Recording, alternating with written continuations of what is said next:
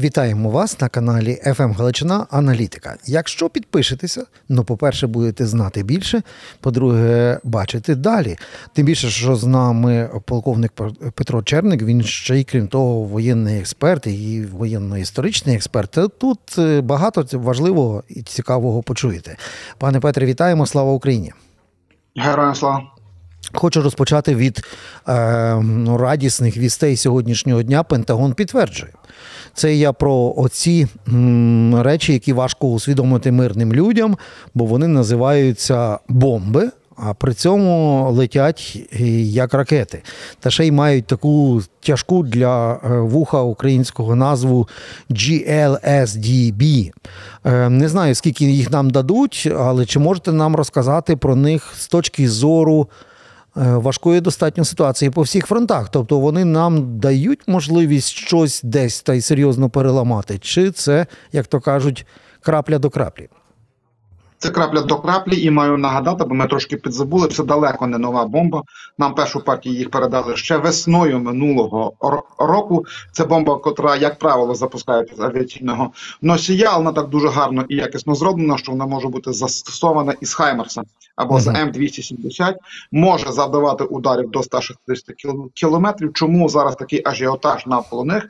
Бо це надсучасна найновіша партія, котра існує у природі, тому що попередні бомби на превеличезну величезний жаль, який застосовувалися противник у частині радіоелектронної боротьби, частково навчився їх відхиляти.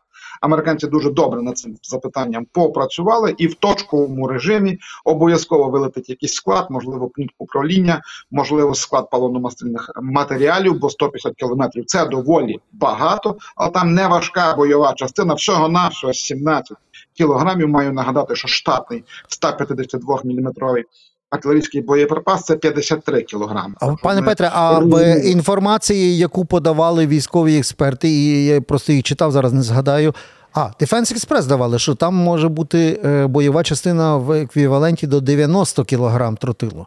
Чи це не ті ракети? Або я чогось не знаю. М М31А1, М31А2 штатний боєприпас до Хаймерса 227 мм, це 90 ага. фугасна частина. А GLSDB це 127 мм взагалі вся ракетобомба, так її правильно називати, має у діаметрі, просто там є такі спеціальні перехідники, які дозволяють відстрілювати її із цих тубусів, не плутати це різні речі. 17 кілограмів або не приведе господи. Я можу помилятися, що мало імовірно цю тему доволі добре знаю. А з даних Пентагону виходить, що це достатньо серйозно модернізована, бо фактично, ну що ми почули, що її русські реби не зловлять. От саме так. От Чому ажіотаж? Чому ажіотаж? Що так виглядає, що дійсно не зловлять. Плюс вона може міняти траєкторію. Якщо умовно реп обманув її перший раз, умовно допускаємо, то там так все алгоритмами забудовано, перебудовано. Це дуже складне за наука. Ми за кілька хвилин це не розглянемо. Що вона, навіть якщо промахнулася з першого разу, то обов'язково зайде на цей другий раз, і найімовірніше, що на її уразить. Це надвисокоточна зброя, яка теоретично навіть у двері бліндажа може залетіти. Друзі, ми нагадуємо, що ви мусите підписатися, бо ті, хто підписані, точно пам'ятають, як е, Петро Черник говорив про е, перехід кількості в якість. Він нагадував, як працювали об'єднані сили, коли проти Саддама Хусейна в Іраку воювали, і як там і британці, і американці застосовували, і в яких кількостях ракети. Тому я все-таки повертаюся до нашого загального залпу, яким ми можемо вийти на весну, враховуючи все, що ми вже отримали, і і, і ті самі Storm Shadows, і інші, враховуючи ось ці нові крилаті е, бомби, враховуючи увесь цей запал, чи це нам дає можливість, ну нам, наприклад. Е, як то кажуть, Крим воювати, тобто повернути Крим, зруйнувати оцей недолугий Керченський міст. Е, бо, бо якщо я просто циркулем кину, то GBL, ці бомби крилаті дозволяють ну, фактично північ і центр Криму накривати навіть. Ще раз, це точкова зброя. Точкова. Вона прекрасно знайшла. Точкова. Точна і точкова. Не плутати, не одне і те саме. Точна, ага. то вона йде точнісінько у ціль, а точкова це якраз якраз одна невелика ціль. От умовно. Тор М2, зенітно-ракетний комплекс. Це точкова ціль. Ага. Е, С-300 це точкова ціль. Скажімо, 2С7 Піон, велика артилерійська установка 203,7 мм. Це точкова ціль. Не плутати з точністю, тому що точково, точкова це ось сама ціль, а точність ракета може прилетіти за метр від від тої самої артилерійської установки, а може влучити точнісінько між корпусом і башкою. От що таке точність угу. і точкові різні поняття у категорії. Не та то зброя, котра Крим допоможе воювати. Ми з вами про це вже говорили. Велика кількість ракет, велика тисяча плюс. І, хоча б, ну, хоча б 120 F-16, от тоді будемо воювати Крим. Так, а тепер повернімося до, е, бо це ми з вами зараз подивилися про е, перспективи до озброєння. А давайте подивимося, що робиться на фронті, тому що збираючи інформацію прямо з е, передової, бачимо, що давлять, і при тому знову перестали шкодувати важку техніку. Лимано-Куп'янський 44 тисячі і сунуть не, не так, як було біля Авдіївки малими групами, а сунуть і сунуть, тобто пробують десь десь та й продавити оборону. І ну я розумію, що руски ставлять на те, що обваливши чи продавивши в одному місці, е, буде ефект доміно, і фронт посипеться. Ось про що говорить ворог. Логічно, все з їхнього боку нічого не змінилося із 7 жовтня і не зміниться у притул до до самоперепризначення Путіна на на посту президента. Нічого не зміниться. Є наказ виходити на, на адміністративні кордони Донеччини і Луганщини всіма можливими доступними засобами будуть реалізовувати. 1000-1200 осіб на заміщення щоденно мають без напруги на велику мобілізацію. Запросто. Тобто 30-32 тисячі особового складу без проблем. Автоматів Калашникова ми з вами у вашій студії неодноразово підкреслили 100 мільйонів випущено. Ну нема 100 мільйонів, але кілька мільйонів на, на складах точно є. Цього вистачає. Патронні заводи працюють у три зміни. Все все адекватно, чотири магазини, дві гранати саперну лопатку чи МПЛ-50, так вона називається правильно. І за родину за Путіна завлічує вперед. Бахмут саме так взятий. Е, ну, зараз повернусь до Бахмуту, але тут один момент. А оця весела арифметика, е, я маю на увазі е, тисяча хороших русських за добу це середня статистика роботи Збройних сил України. Тисяча новомобілізованих зі всіх куточків Росії це теж статистика, про яку вони говорять відкрито. Ну тобто, виходить нуль в нуль, тобто це баланс, не повинно ж зростати кількість наступаючої живої сили. Ну так, е, отак дійсно перебуваємо в зоні стратегічної рівноваги. Рутина, рутина. Вони 1200 поставили. Ми приблизно в тих показниках знищили і так із 7 жовтня. А взагалі, якщо об'єктивно, дуже об'єктивно, бо тут вже є вже історія з'явилася із часів вибивання їх із північного плазарму. Тобто, як вони вийшли звідти з Сумщини, Київщини, Чернігівщини і сконцентрували і сконцентрувалися по східній лінії боєздіткнення в стратегічному сенсі за винятком Харківської і Херсонської операції з того часу нічого не змінилося. Чи буде цей баланс порушений? 100%. 100%. неминуче. Питання лише коли за яких обставин. А чому ви кажете, що не, не, не змінилося? Якщо ми бачимо, що фактично деякі підрозділи професійної російської армії під нуль вже зліквідовані, то значить, як мінімум, кількісно не змінилося, але якісно це вже не ті бойові десантура, ВДВшники і все інше. Йдеться про фундаментальне правило війни. Одне з їх не так уже багато. Територія. Територія. Звільнили ми Херсонщину, правий берег, звільнили ми Харківщину, блискучі дві операції. Одна одна штурм і натиск, е, друга методичність, але далі ж ні вони, ні ми не просунулися. Ну, ми трошки просунулися в, в лінії Суровікіна під Запоріжжям, прорубали доволі великий плазар 10 на 10 кілометрів. Ну а десь вони просунулися на кілька кілометрів уперед. Але для такого типу ведення війни, такого типу ведення, це невеликі показники. Треба проривати на оперативні показники. Ну, хоча б бригади. Бригада це 10-12 кілометрів. Не кажучи вже про дивізію плюс 20 кілометрів. І нам і їм. Ну а з огляду на те, що от із травня минулого року, 2023 третього, коли почалася активізація наших бойових наступальних дій і утворився плацдарм лінії Суровікна, по великому рахунку ще раз тут уже закон великих чисел, а не півтори кілометра в районі Авдіївки. То ми стоїмо. Угу.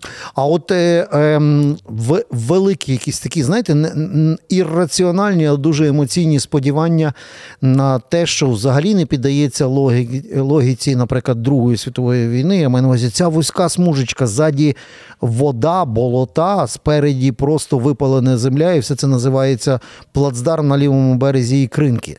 Те, те, що там відбувається, я думаю, що ми колись побачимо круті фільми, і це буде легендарна історія цієї цієї війни. Але станом на зараз це просто е, ну, якесь.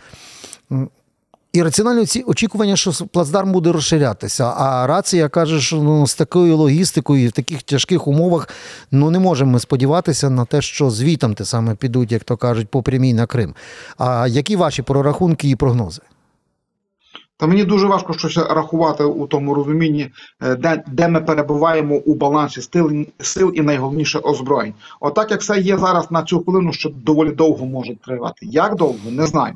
Що маємо розуміти у задумі по лівому по лівому березі Херсонщини? Ще раз в задумі, без без деталізації конкретики. Чим далі вглиб умовно материка посунемося від Дніпра вліво чи вправо, як дивитися вправо, так, на дивитися тим мапу. краще, тим краще. Два моменти. Всього два моменти. Момент перший, що нарешті Херсон видихнув від артилерії, бо артилерія це від 15 до 28 кілометрів, звичайна, і особливо ми вже сьогодні згадували 27 Е, Піон це активно-реактивний снаряд до 50 кілометрів. У них не так багато цих установок, вони їх бережуть, бо там проблема зі зношуваністю стволів. Снаряд важить 103 кілограми. Уявіть собі під пороховим тиском, який він чинить тиск на ствол, і це все дуже швидко зношують. Вони їх дійсно бережуть. Це дуже серйозна зброя, але вони її бережуть.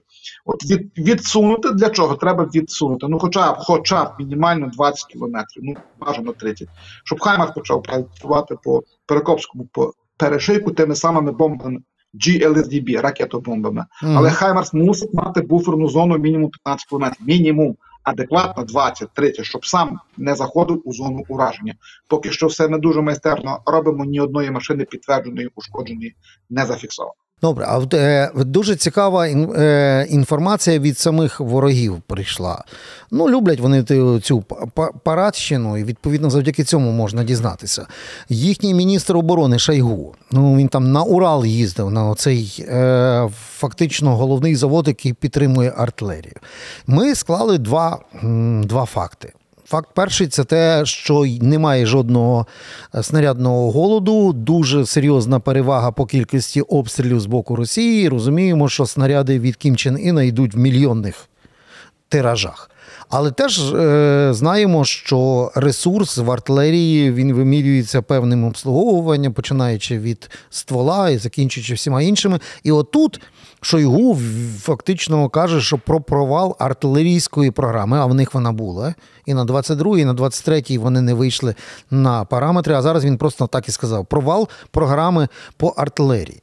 Чи це означає, що ми, в принципі, якщо е, Збройні сили е, вистоять оці обстріли, деколи в параметрах 5 до 1, а деколи на деяких ділянках і 10 до 1, що десь в певний момент має бути перелам, і вони, маючи снаряди, не будуть мати достатньої артилерії, щоб робити ось такі обстріли, як вони зараз роблять, нон-стоп і цілими площами. Ми дуже таке серйозне питання поставили. В ньому є кілька площин. Перед Почнемо із Північної Кореї. Не треба перебільшувати їхні потужності. Мільйони то дуже то дуже завищена планка. Десятки тисяч. Отак є. Отак є. Ну далеко не мільйони. Далеко не мільйони. Тобто, все решта вони самі клепають. Зараз ми все дуже детально розберемо. Північна Корея занадто мал маленька, щоб зуміти виробляти таку величезну кількість зброї. На складах, якщо і є, то воно вже в дуже сумнівному стані. Є підтверджені варіанти, що саме від корейських снарядів розривалися стволи. Це вже підтверджено неодноразово, а кілька разів. А я думаю, що в реальності це вже десятки випадків. Дійсно, Російська Федерація і на цю хвилину залишається найбільшим виробником артилерійських боєприпасів з показниками 125-130 тисяч на місяць до півтори мільйона на рік. І вони максимум, що зможуть зробити, це підняти до 2 мільйонів. Більше не зможуть. Технологічні потужності не дозволяють і не дозволять на цьому моменті. Акцентую, при е, зараз ми винайшли більше 900, от 9 тисяч більше 9 тисяч артилерійських стволів. Нагадаю, що штатне військо на початок війни мало 5,5 тисяч. Це дуже багато. дуже багато. Чи ще є? На жаль, є. Так, звичайно, це вже не такі, як 2С19 100 С, не кажучи про найновіші 2С35 Конфедерація чи 2С34 е, Хоста, чи унікальна артилерійська установка 2С40 Флокс і тому подібне. І з будівництвом цих нових сучасних також будуть величезні проблеми. Потрібен якісний метал. З тим є труднощі, а найголовніше верстати, котрі розсверлюють стволи. Нагадаю, в них лишилося всього-навсього не заводів, тут правильно зрозуміти, не заводів, а верстатів. Не то 6, не то 8. Ну, восьмома верстатами ти не не накрутиш десятки тисяч стволів, саме десятки, отак, якщо йти за показниками утрат чи хоча б сотні. Але на складах є такі установки, як навіть Д-44 чи Д-41, чи Д-1 сорокових років розробок, але вони є. І сукупно цього мотлуху на момент агресії на складах з відкритих джерел підкреслювалося, що є в межах від 10 до 15 тисяч. От і рахуємо, який у них ще запас міцності. Якщо навіть третину з цього потенціалу реалізують, умовно 5 тисяч, то ще добрий рік для такого типу бойових дій, як вони ведуть, цілком вистачає. Угу. Тобто ще можуть гатити так досить довгий період. Тут бачимо трошки е, змінюється система е, ну, ну, нашої відповіді.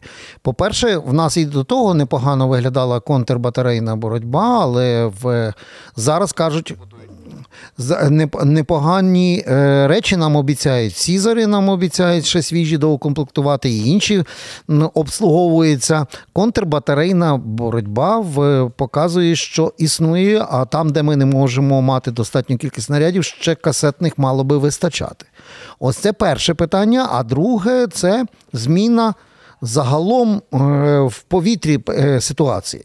Вони налагодили русські, налагодили промислове виробництво е, ударних дронів на деяких ділянках тих дронів більше. Наші виграють в деяких ділянках в ребах, на деяких ділянках в майстерності. От. І з'явився новий такий вид ведення бойових дій контрдронова боротьба. Тобто, в нас тепер, якщо раніше дронами FPV в основному по техніці живій силі працювали, то тепер доводиться половину ресурсу кидати на полювання самих.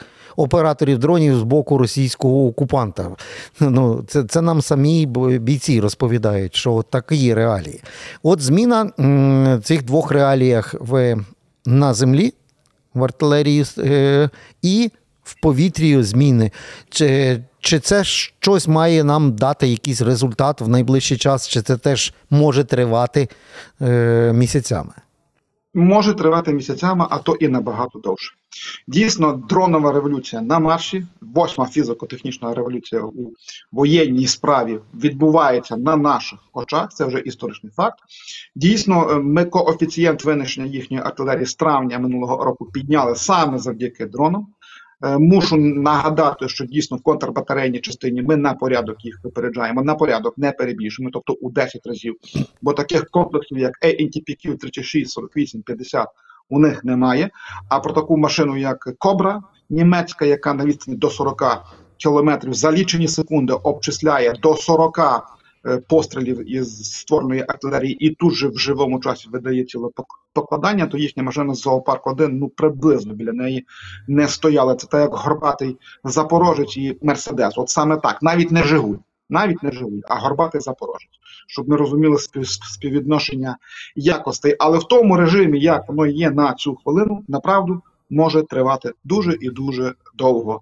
На превеликий жаль, е, Росія зуміла знайти контакт з китайцями, і китайці нескінченно забезпечують оцими комплектуючими до найрізноманітнішого типу дронів. І де буде точка надлому, також буде. Якщо хтось думає, що це вічність, ні, не вічність, тривалий час, але точка надлому буде. Переможе той, хто по-справжньому побудує якісну систему радіоелектронної боротьби. Бо всі fpv дрони без винятку працюють на радіопромені. Хто цей радіопромінь навчиться комплексно комплексно, кінцево абсолютно заглушувати, або навпаки, розуміють побудувати так, такі мікро, мікросхеми, які не дозволять е, ребу ворога це глушити, той і матиме точку на дному у цій зброї. Поки що відносний паритет. Так, і, і на завершення тоді ми розуміємо, є єдина е, визначена точка, такий єдиний чіткий дедлайн, який ми усвідомлюємо як константу, це е, день перевиборів Путіна Путіним, який він призначив на день виборів Путіна в Росії. Так, оце є точка, яка точно е, є зрозумілою нам. А що після? Ну, от диктатор. Найбільші мої персональні страхи, найбільші мої персональні страхи вставай страна агромна. Оце направду дуже велетенська проблема. Тобто що тотальну три- мобілізацію він може оголосити таку. Абсолютно. Абсолютно, запросто. За я ну я не знаю, чи він цього зробить. Я не можу йому в голову залізти. Але чому не роблять це зараз? Ритуал для тиранії ритуал це, це, це мега важливо. Вони не можуть до цього удатися, бо не буде мати 85 плюс відсотків. А йому треба їх мати об'єктивними. От дуже ми чомусь вважаємо, що а там все тоталітарний режим, все там купляється, все по наказу. Ні, так ні, не так. Це все є однозначно. Це все є. Однак для психології тирана і його е, оточення, обожнювання царя народом це фундаментальний момент. Утратив Микола І власне обожнювання, його вбили. Е, Дай Боже, щоб вони повторили це в- історичному вимірі, тільки з- з іншим царем. Е, Пане Петре, дякую, як завжди, за предметну і конкретну розмову. Ось чому треба підписуватись на ФМ Галична Аналітика, щоб почути Петра Черника і розуміти і бачити далі. Пане Петре, до нових зустрічей і дякуємо.